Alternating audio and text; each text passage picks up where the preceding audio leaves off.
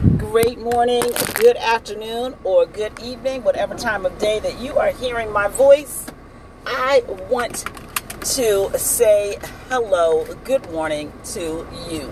I am coming to you so full of excitement, of excitement, rest, lots of rest, um, coming from uh, vacation uh, that was, I didn't know how much I needed it, but I can tell you, um, you're to hear it in my voice. You're to hear it in my uh, episodes.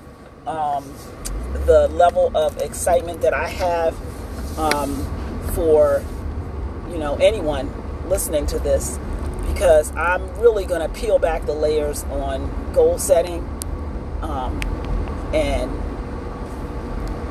you know, really looking at life um, with a telescope.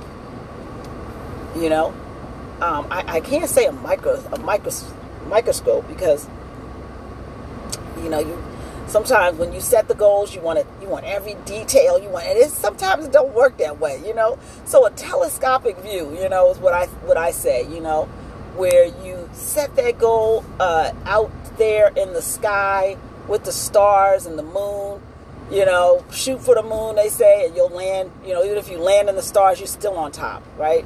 So that's what I would say, you know, in your goals. You know, don't set the bar high.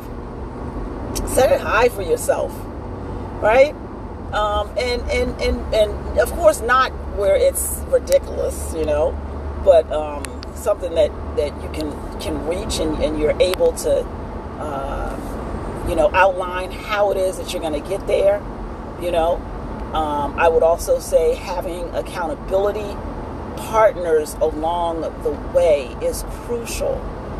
And i'm going to just pause on that for a minute because i think sometimes um, as adults when we're out here adulting that we forget that we need support too. We, you know, especially if you're a parent, you just you're so busy, you know, supporting and helping your children to get to uh, reach and accomplish their goals that you sometimes take the focus off yourself, right? Um, and recognize that you need an accountability partner too. You need somebody to hold you accountable for whatever goal or thing that you've set and said that you wanted to reach, right? Um, and then because along the way, there's going to be a mess up. Along the way, there's going to be disappointment. Along the way, there's going to be like, nope, that's not working. And so when you hit that wall, what are you going to do? You know, we you need if you're a strong person, you need strong people around you that's going to be like, yep, that didn't work. So what else we doing? What what what you doing now? Right? Because uh, if left to your own demise, you're gonna just give up. You're gonna be like, well, that didn't work, so oh well, scratch that goal, scratch that dream. No, don't do that. Don't do that, right?